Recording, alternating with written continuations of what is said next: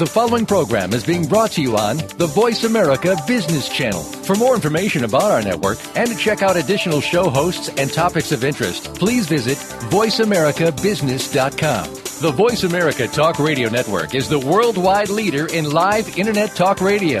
Visit voiceamerica.com. The views and ideas expressed in the following program are strictly those of the hosts or guests and do not necessarily reflect the views and ideas held by the Voice America Talk Radio Network, its staff, and management.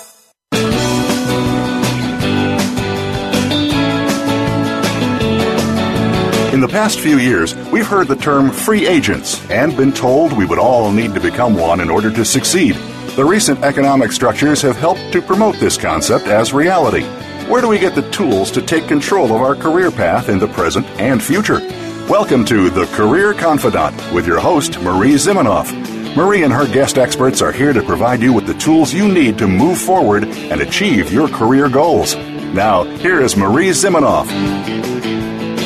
Welcome to the Career Confidante, and thank you for tuning in live if you're joining us live today or downloading if you're downloading the podcast.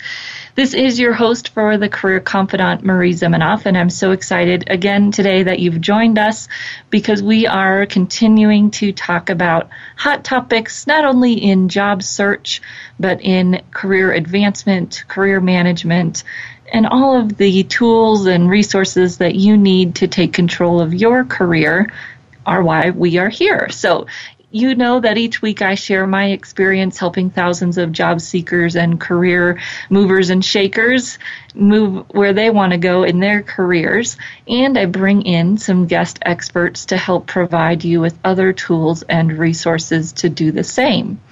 And today we are very excited to have Jane with us. And Jane is an expert in the career field and has been around for a while, and she'll share some more of that. But she mainly focuses in this area of assessment and helping people use assessment in their career, really throughout the, the cycle, all of the things we talk about resumes, in marketing themselves, in interviewing, and also in leadership development or moving up where they are. And so we're going to be talking with Jane today about how you can use assessments throughout all of those pieces of your career development and maybe some of the things that you might be not using them for that you could, or maybe you've got something sitting on your shelf that you could go and dust off and actually get some use out of. So if you have any questions that you want to ask either Jane or I today, you're more than welcome to call in live at 866 472 5790.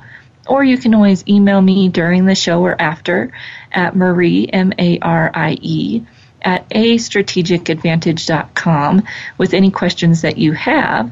And we'll also give you Jane's contact information here as we're closing our conversation with her so that if you have questions about the material she's presenting, you can get in touch with her. So Jane runs a, a, a company called Jane Co., which I love, and she works with people mainly focused around the DISC assessment. So Jane, let's just kick off here by having you share a little bit about what the DISC assessment is and and how that fits in to the work that you do just in a general sense. I'll be happy to do that for you, Marie. As far as working with assessments, I think it might be a good place just to start by saying that assessments can take on different definitions. You know, it's all the perception that the listener or reader has. So when we talk about assessment, sometimes we're talking in terms of questionnaires or surveys or profiles or evaluations, all one and the same, but the one thing that we don't want to emphasize is a test. We're not doing any type of IQ testing or any type of right or wrong, good or bad testing. What we're doing is an assessment, and I do use the specific as you said, DISC assessment as the hallmark for what I do for job seekers or professional development to help with career advancement. The DISC assessment in and of itself, it's a measurement of how people react and respond in certain environments or certain situations. Do you think there might be some value in kind of going through the, the history of this type of thing, Marie? You know, I'm not sure about the history, but if you want to share a little bit about the the structure of the assessment and the the concepts, maybe that would be wonderful. Okay, regarding the concept, the concept of understanding why, how people react and respond, this is nothing new. Some of our listeners might find it interesting to know that the attempt to understand people has really been around since recorded history. In fact, anybody who studies this can learn that way back in 400 BC, there was the study of how people reacted and responded. And at that particular time, there was the, the theory that people were the way they are because of their proximity to fire, earth, air, and water. So they believed way back then that it was the external forces. Then there became um, Hippocrates, which many people um, have heard of, and Hippocrates in BC talked about this as being uh, people's reactions and responses being more of the internal nature. And he defined it as the internal fluids that went through people's systems differently and named the styles choleric, sanguine, phlegmatic, melancholy. It was in 1921 that Carl Jung started to think in terms of this being, yes, an internal way that we are wired, so to speak, but more of a thinking process. And he talked in terms of the um, people reacting and responding as being the difference in thinking, feeling, sensation, and intuition. And a lot of people, when they hear about assessments, even think in terms of the Myers Briggs or the MBTI.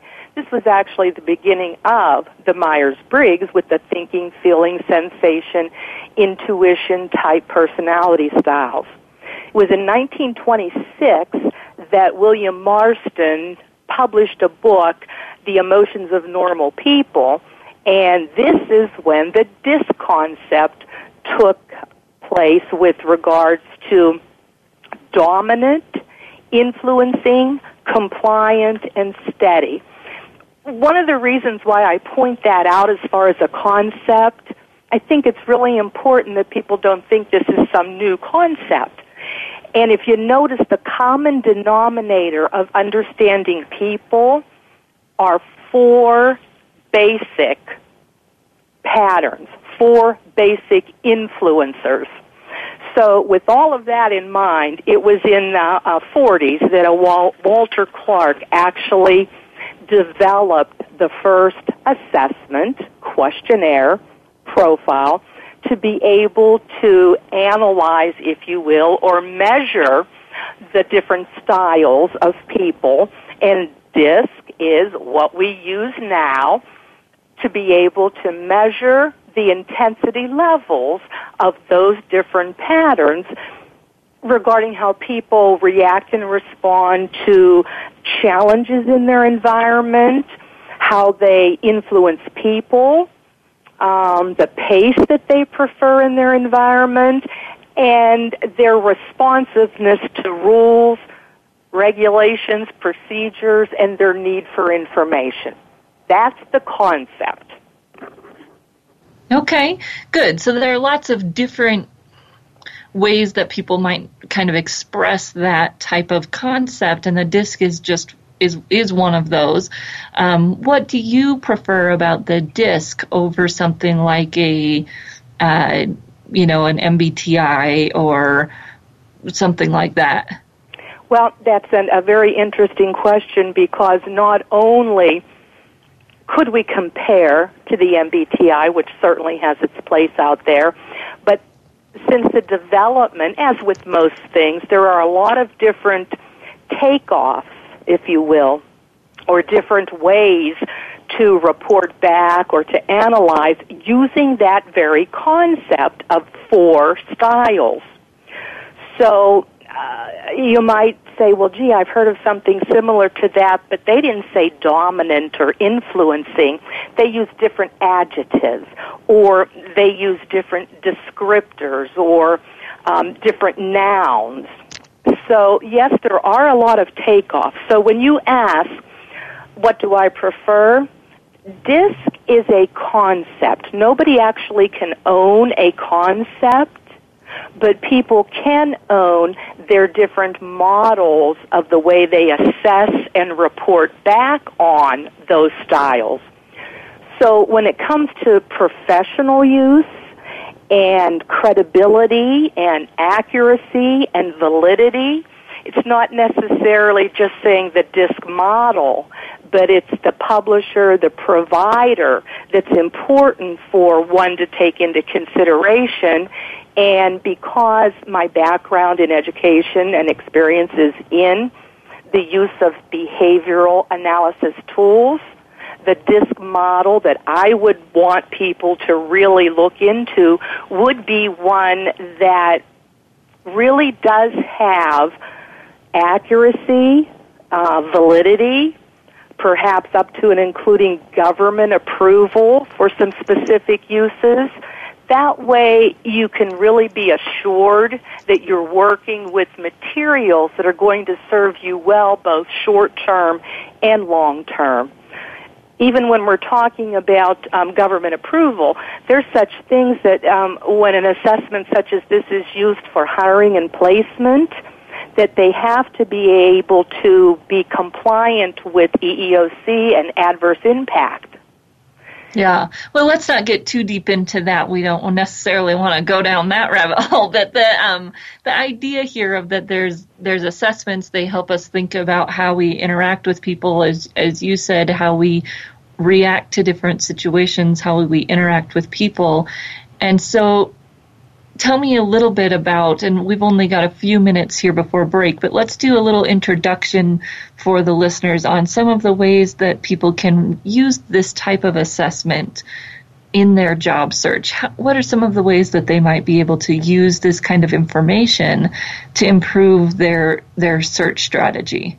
Well, and that's one of the reasons we want it to be accurate information because I'm going to propose that people do use the word choices from their report in their resume development because we're talking in terms of interpersonal skills and behavioral strengths, in their cover letter composition, any professional correspondence, an employer is, in a resume they can read through the hard skills and they can read through the history, but interpersonal communication skills are so very important for interview preparation.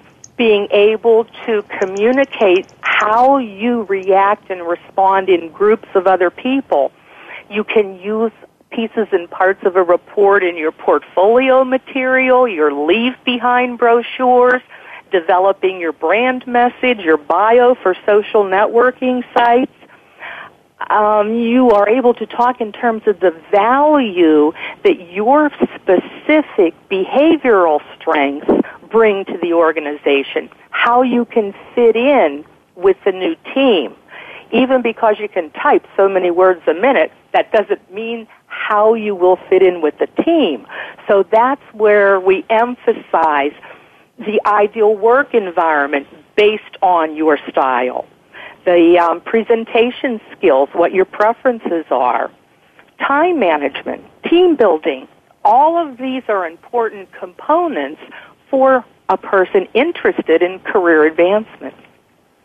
Definitely. Yeah, so it provides a a lot of different ways that you can use that information um, and then we'll go into those a little bit more here when we get back from our break. But just thinking about, you know, you may have, if you're listening here today, you might have a an assessment like this sitting on the shelf that you took while you were with the company you're at now or with a previous company, and there might be some nuggets of of wisdom in there and some authentic language or or at least some language that might lead you to some authentic language about yourself that you could use in all these ways that Jane is talking about in your resume and an interview on social media. So we're going to we're going to take a short break here and come right back and talk more about um, some of the more specific ways that you can use this information to help you be more effective in your search. So we'll be right back in just a few minutes.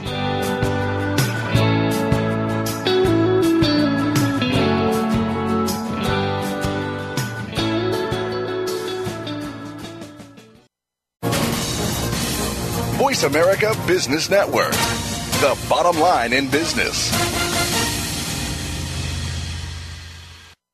You know that the career landscape has changed and that you need to be proactive about managing your career. You can have the foresight, skills, and confidence you need to take charge of your career and seize opportunities. A strategic advantage and career expert, Marie Zimenoff has helped thousands of leaders like you get focused, get found, and get hired.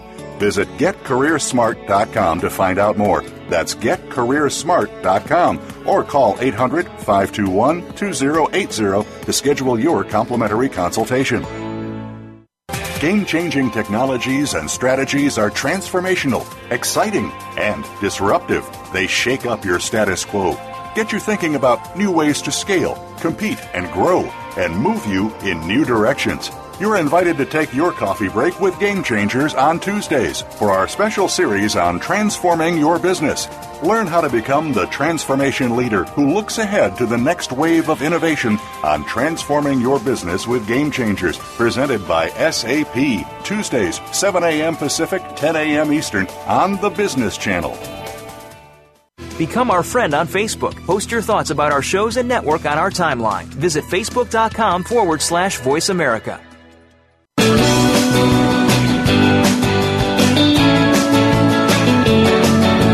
You are tuned in to The Career Confidante with Marie Zimenoff.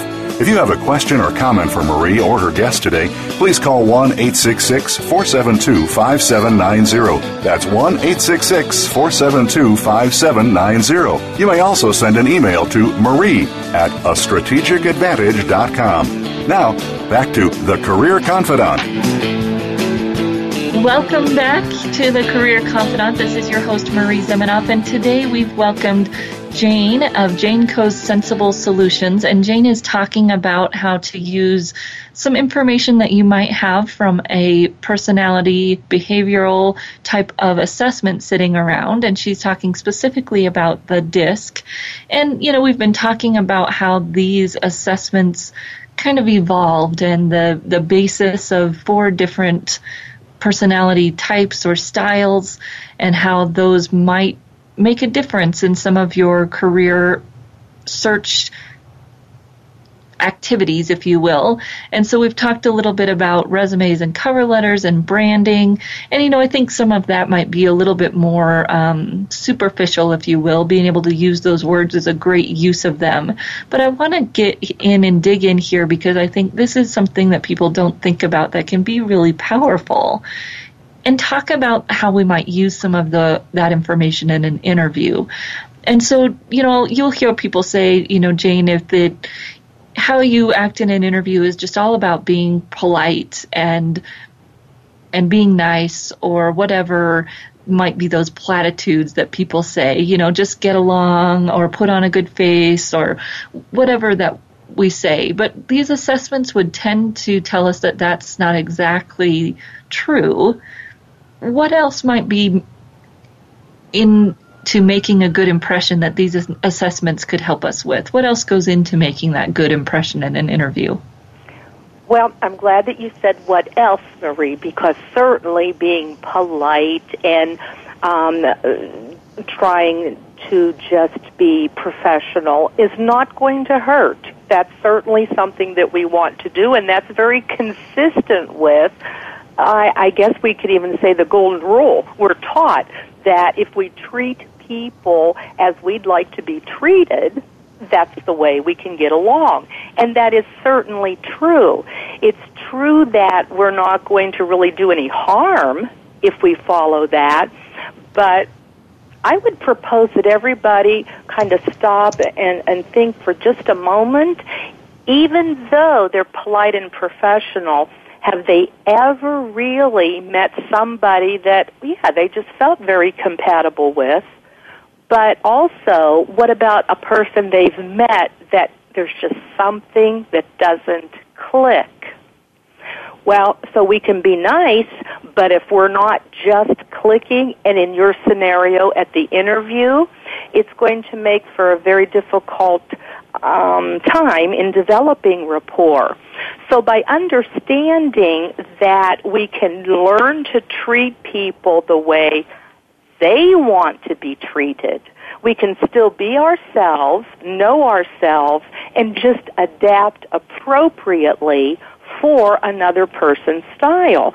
And that's how we can make a very good impression when we're going in for an interview. After all, it's you going in, so you are going to be yourself.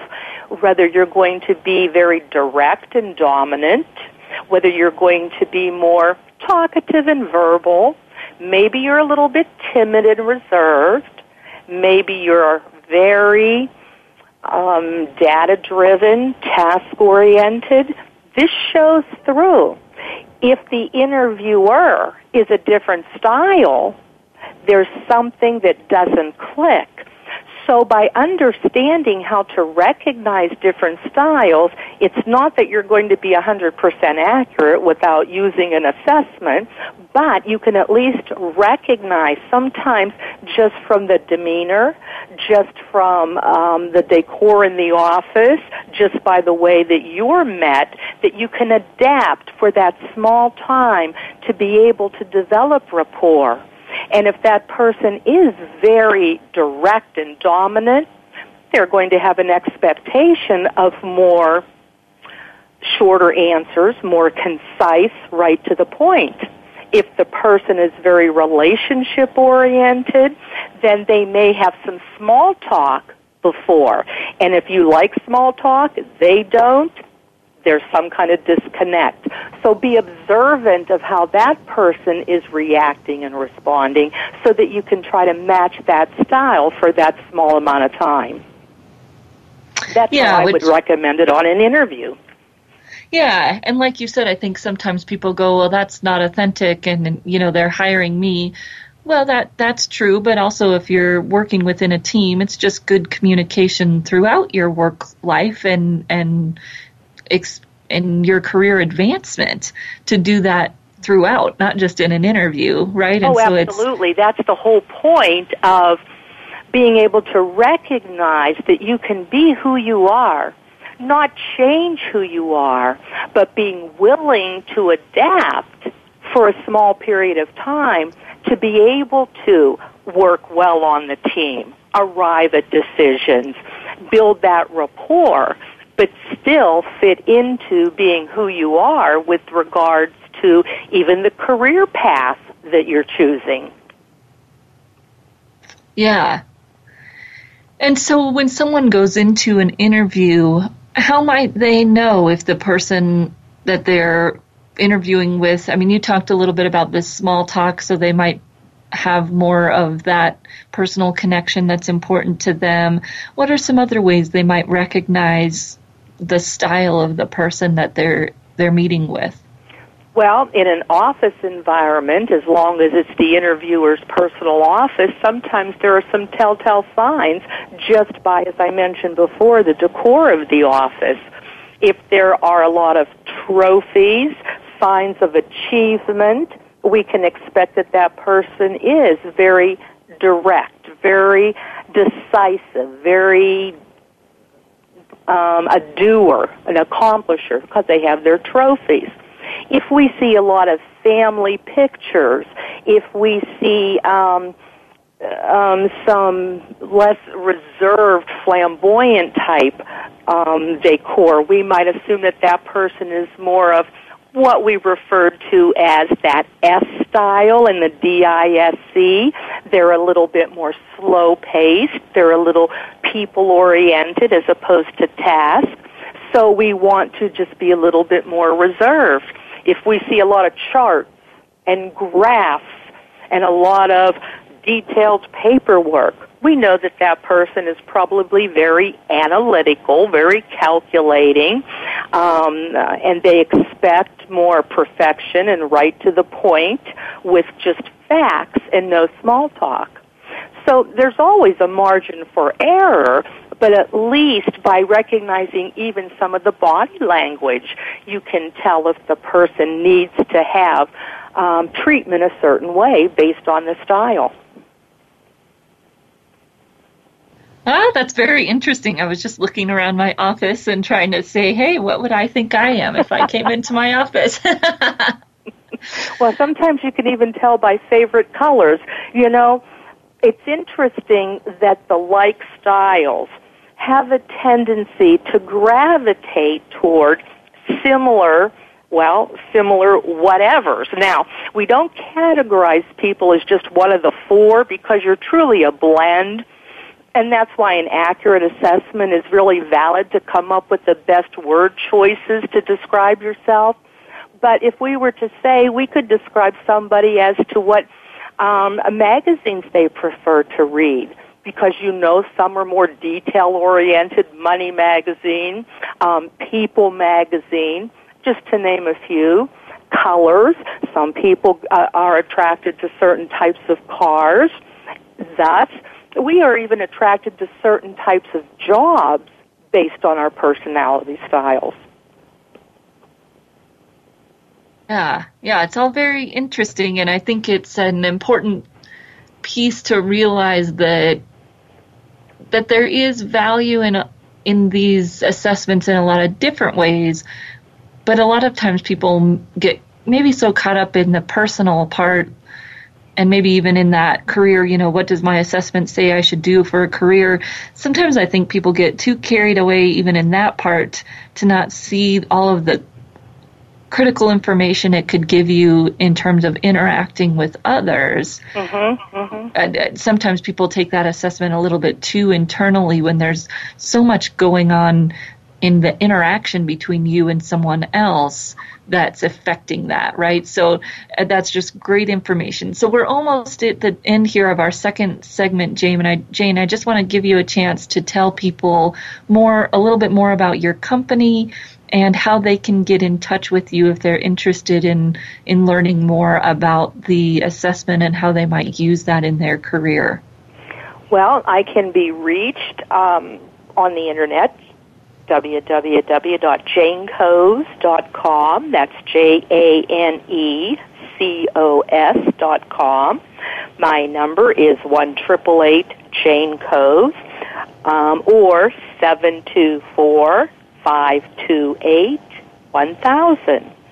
And the company is one that is a full service company for customized career advancement planning my team and I will customize the process to help an individual reach his or her goal.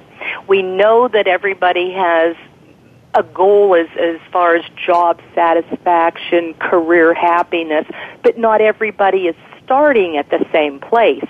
So we like to do an evaluation to find out where the starting place is, and then we develop the plan accordingly people that know what they want to do, we forego a complete battery of test measurements and assessments.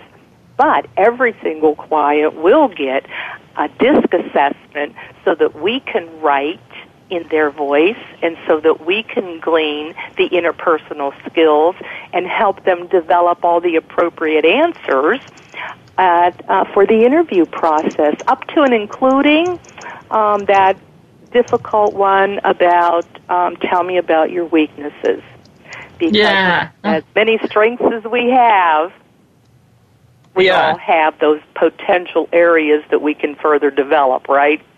Yeah, that's always a challenging one to answer for sure. Well, Jane, thank you so much for coming on to the show, and I hope that if you're listening today and you're interested, you'll you'll connect with Jane, and if you're interested in in learning more about other assessments. We're going to talk a little bit about other assessments, and we're going to. I know there might be some of you who are thinking, "Oh, you know, assessments are worthless." So I'm going to talk about that a little bit here right after our break, and just share what some of the powerful messages might be that you can get from those and other ways that you might be using those in addition to what Jane has shared.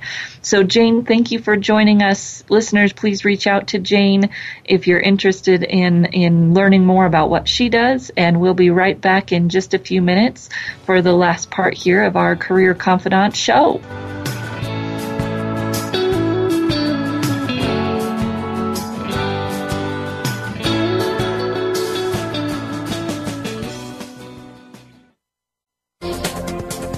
Business community's first choice in Internet Talk Radio, Voice America Business Network. You know that the career landscape has changed and that you need to be proactive about managing your career. You can have the foresight, skills, and confidence you need to take charge of your career and seize opportunities. A strategic advantage and career expert, Marie Zimenoff has helped thousands of leaders like you get focused, get found, and get hired.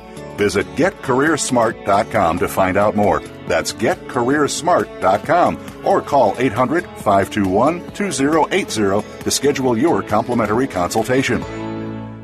Bob Pritchard has over 30 years of experience as a straight talking business consultant and author working with some of the top Fortune 500 companies. Now he's come to the Voice America Business Channel to help you and your business. Tune in to the Bob Pritchard Radio Show for information about starting and successfully running a profitable business. From the movers and shakers to great marketing screw ups, you can't afford to miss a single edition of the Bob Pritchard Radio Show. Tuesdays at 5 p.m. Pacific, 8 p.m. Eastern on Voice America Business. Are you a business innovator or are you just sitting on the sidelines? Tune in every week for Coffee Break with Game Changers, presented by SAP. Host Bonnie D. Graham talks to a cross section of the movers and shakers who are leading by example. They will share best practices and innovative ideas to keep you thinking and moving along with the best. Join us for Coffee Break with Game Changers, presented by SAP, Wednesday mornings at 11 a.m. Eastern Time, 8 a.m. Pacific Time on the Voice America Business Channel. Voice America Business Network, the bottom line in business.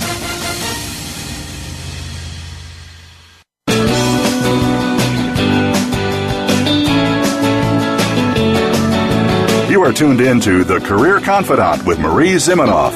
If you have a question or comment for Marie or her guest today, please call 1 866 472 5790. That's 1 866 472 5790. You may also send an email to marie at a strategicadvantage.com. Now, back to The Career Confidante.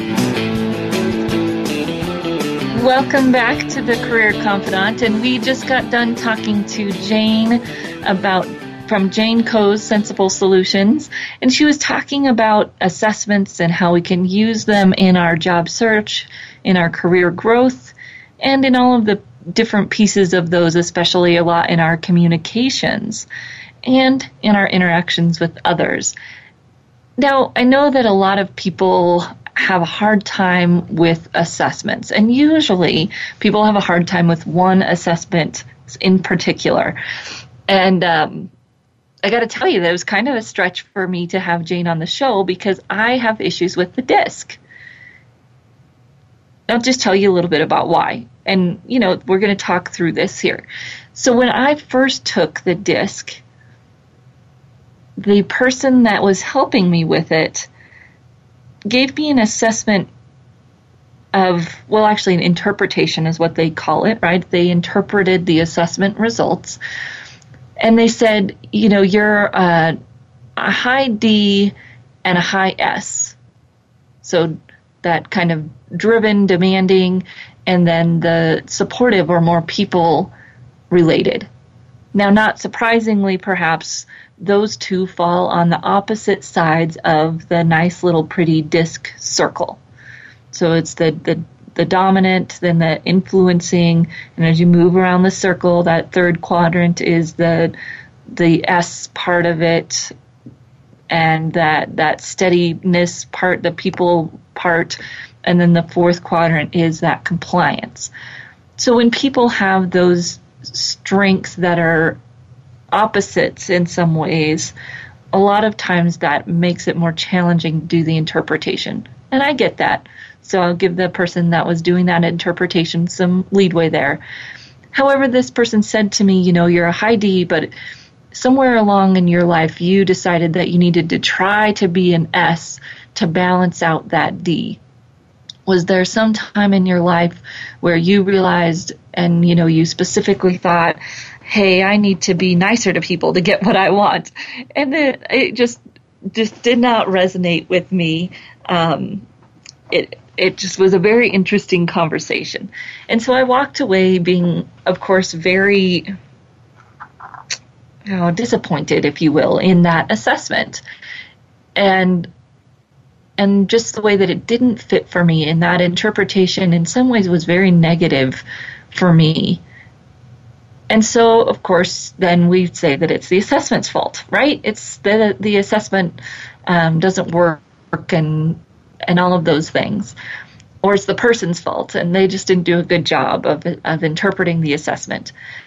Well, and in some ways, it's just that the assessment and the language didn't jive with me, and that's okay. That's why there's other assessments out there, right? I know there's lots of people out there who hate the Myers Briggs, but the Myers Briggs for me includes a, a concept, a construct that the DISC didn't necessarily provide, which is about empowering others instead of, you know, being that you had to support them, analyze them, lead them, or influence them, none of which really identify for me. It includes this construct about empowering, right? Teaching. That's different than supporting, and it's different than influencing to me, and it, it rings more true. The language fits for me. And so as you're thinking about assessments, they may or may not be they may or may not click for you. Just as Jane was talking about that we may or may not click with a person, we may or may not click with an assessment. And that's okay. It doesn't mean that all assessments are bad. And in fact, it doesn't mean that that assessment you didn't click with is worthless. Because there's probably some nuggets in there that you can gain from that assessment. Now, later, as I worked through my issues with the DISCs, you know, as a counselor, a career counselor who uses assessments, I felt like I had to really understand why this didn't fit for me. And so I talked to some other people who had done some more work with the assessment, and someone said, "Oh no, it's not that those two things are, you know, pulling that those opposites of the driving and the supporting. It's that that's who you are. You're this mix of driving and supporting.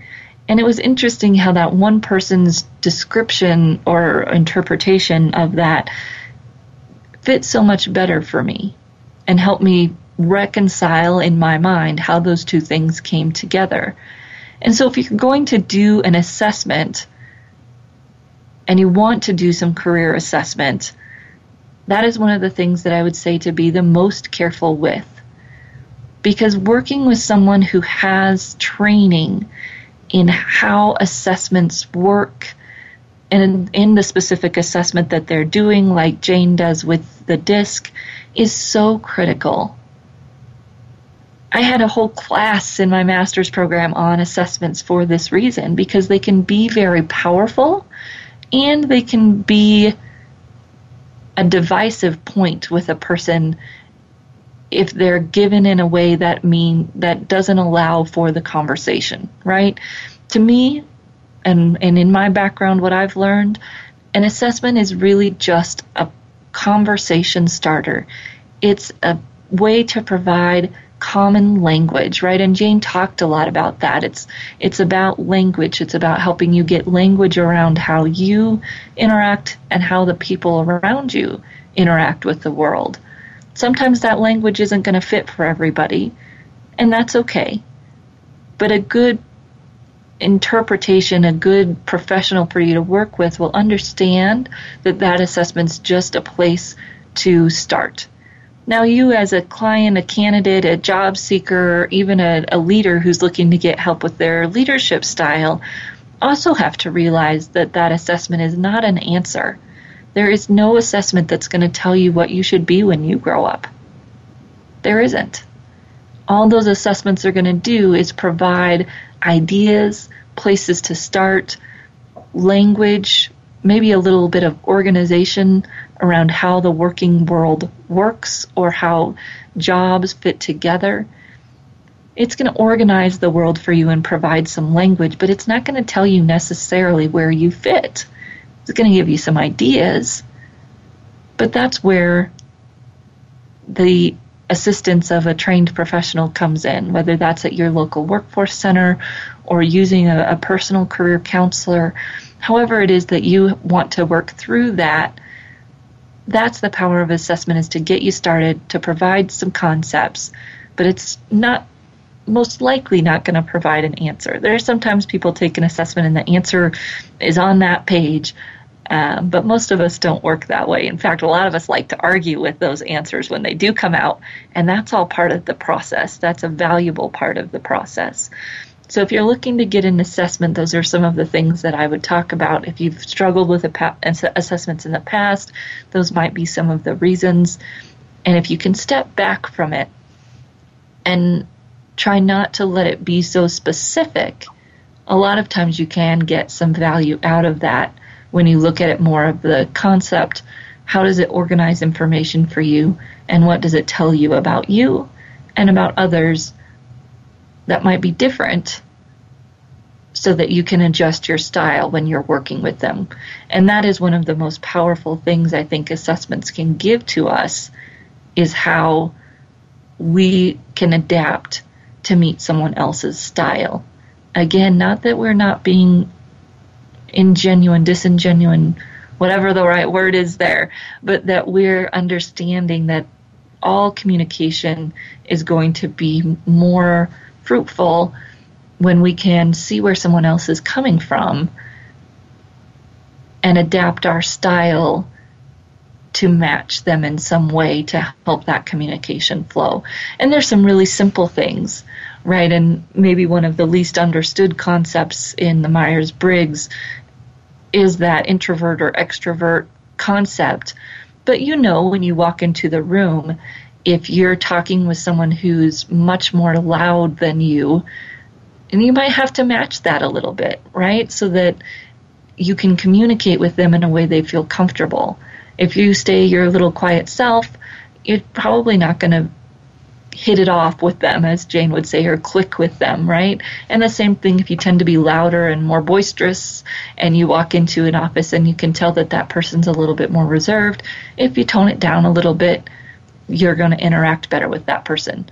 And that is not just for the interview, right? That's not just to win the job. That's something that we can do throughout our working life and even in our relationships that'll help us be happier in all of those interactions. And it's a very simple thing to to learn about, but not a simple thing to do when we're thinking about how we interact with others. And just we're going to come back and I want to talk a little bit about how these assessments can help you formulate your brand. But I'll tell you one story here as we close. So I was teaching a, a class here at our local workforce center, and it was with the Myers Briggs, and everybody took the Myers Briggs, and we did some interpretation around that as a group. And we got done with one part of the class, and um, it, we'd been talking about extrovert and introvert. And uh, one of my participants said, oh, well, you know, I'm really extroverted and my wife is really introverted. And, you know, I think when I go home, I'm just going to tell her that she needs to be more extroverted so we'd get along better. and I realized at that moment that I must have done something wrong because he missed the whole point of the class. Right? It's all about how we can adapt our style. And of course, if we can teach someone else these concepts and help them adapt their style, that's great. But who do we control? Us and, and we can control our actions, and then maybe that other person will respond accordingly. But the idea behind the assessments and the learning that happens is really about how we can notice the way others are interacting and adjust our style to be more successful in those interactions. And so we're going to come back. We're going to talk a little bit more about how these assessments and the language and the concepts can flow into your your branding, your resume, your LinkedIn profile, even what you say about yourself in an interview. and how those again those dusty assessments you have sitting on yourselves might be able to add some value there.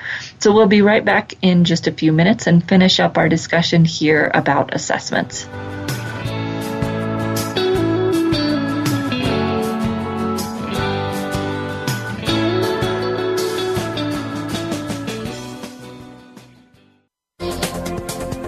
Business community's first choice in Internet Talk Radio, Voice America Business Network. You know that the career landscape has changed and that you need to be proactive about managing your career. You can have the foresight, skills, and confidence you need to take charge of your career and seize opportunities. A strategic advantage and career expert, Marie Zimenoff has helped thousands of leaders like you get focused, get found, and get hired.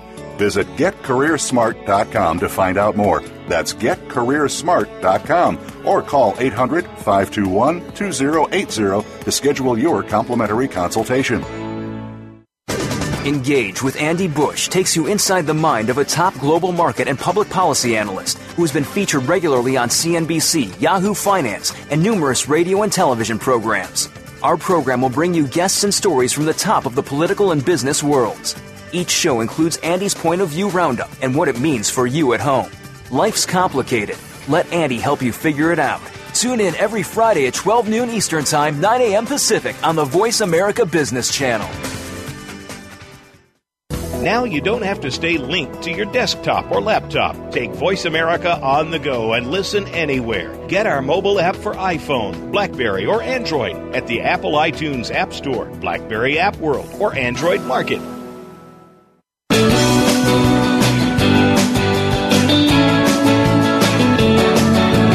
Are tuned in to The Career Confidante with Marie Zimenoff. If you have a question or comment for Marie or her guest today, please call 1 866 472 5790. That's 1 866 472 5790. You may also send an email to marie at a strategic strategicadvantage.com. Now, back to The Career Confidante. Welcome back to The Career Confidant, and today we have been talking about assessments and all the different ways that you can use them throughout your job search. So, of course, there's assessments that help you determine what type of career you might want to do. And again, we've talked about that that's a, a jumping off place, that's a way to get some information about where you might fit, what types of jobs you might be happy in. But of course, it's not going to provide an answer in terms of what you should do. Then we've talked a little bit about how these assessments might help in terms of an interview. And again, I think that's one of the critical areas that a lot of times we miss in, in assessment, especially in individual career assessment. If you've done it within a corporate setting, that might be where you've spent more time. And and that's great. I think that is an area of wonderful wisdom. That to me is the treasure chest within an assessment is really how can you use it to interact better with others.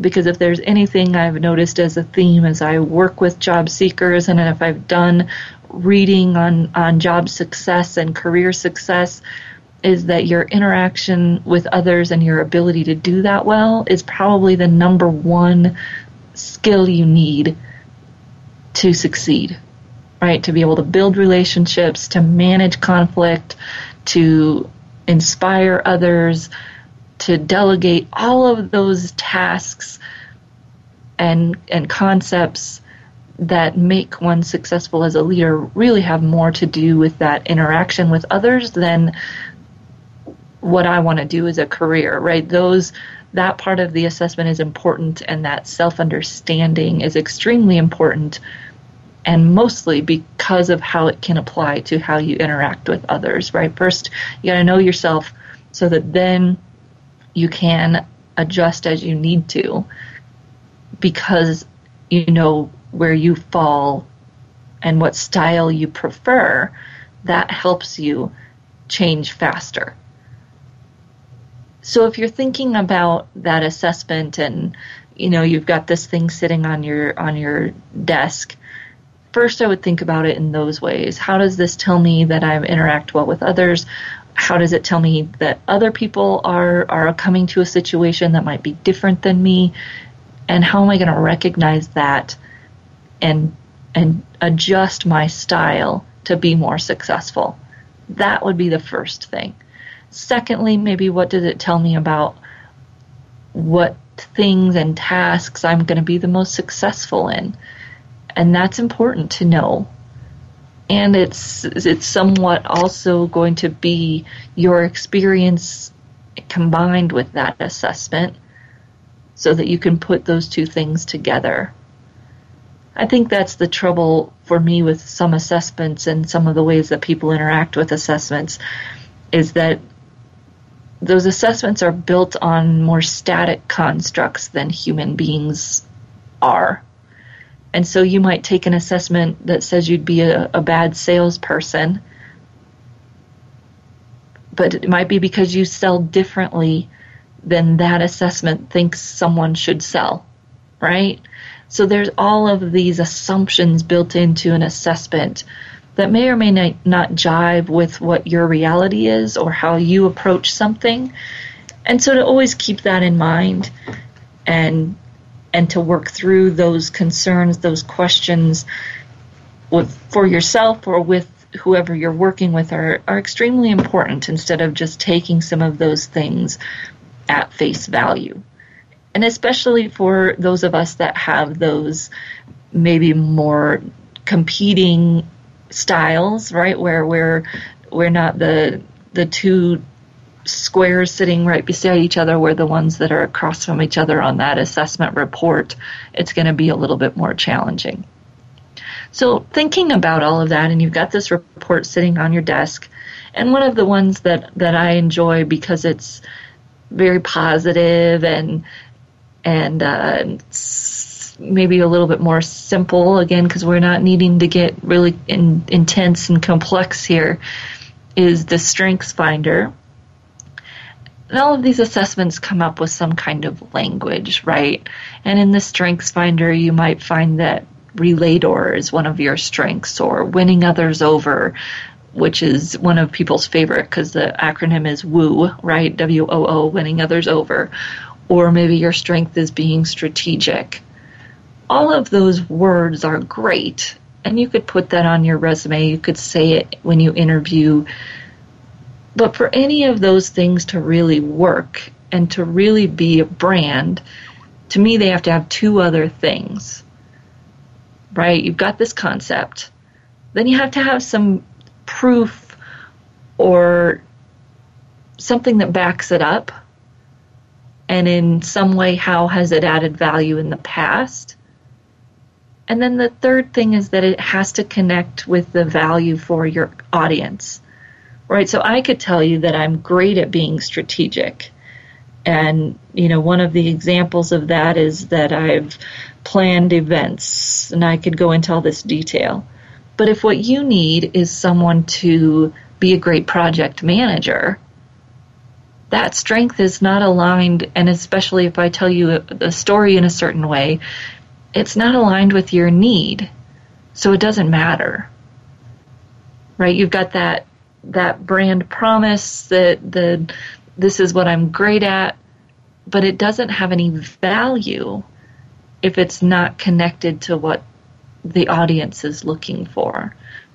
So if you're going to use some of these words in your branding, if you're going to use them in your, your LinkedIn profile, your resume, and even in an interview, think about those things. How can you make that word yours and really authentic by demonstrating how you use that, demonstrating the, the outcome, de- demonstrating the value, and then is the way that you're telling that story relevant to the audience? all of those pieces make up your brand, right? We can have this great document that talks about how wonderful you are, and it's in your voice and it tells your story. But if it doesn't meet the market need, it's not going to it's not going to do you any good, right? That's like an R&D person developing this awesome product they've spent millions and millions of dollars developing and no one went out and did the market research to see does the market want that? Is the market going to want that when it's done? And oh, by the way, how much will they pay for that? And does it make sense to spend this much money developing it? Right? It it's a it's it can't be done in a vacuum. So as you're looking at these assessments and you're looking at the values, the words, the the branding terms that you might use, just make sure to make that connection to your audience. And so last week I, I kind of shared that I've taken on this new role and, and, leadership of the Career Thought Leaders and Resume Writing Academy, be doing some training of my peers, some convening of my peers in that role. And I forgot to tell you that, of course, the uh, a strategic advantage will keep operating and keep helping individual job seekers, and in fact have more resources to be able to do that and do that at a, an entirely different level. So if you're interested in, in getting some help with your career, your career management, career advancement, a strategic advantage is still here. And the additional benefit for you as a listener is that all of my peers and fellow career thought leaders will be coming on to the show. Next week, perhaps very exciting, is the LinkedIn discussion will continue. We've talked a lot about profiles and some of those things on LinkedIn. Next week, we're going to talk specifically about connecting and interacting on LinkedIn. And I've got Melanie Lindsay coming in. She's an award winning LinkedIn profile writer. She's also very creative and witty, and she's going to be a lot of fun. So join me next week to hear more about interacting and connecting on LinkedIn. And you're always welcome to connect with me at Marie, M A R I E, at a strategicadvantage.com. And we'll be right back here next week on The Career Confidante.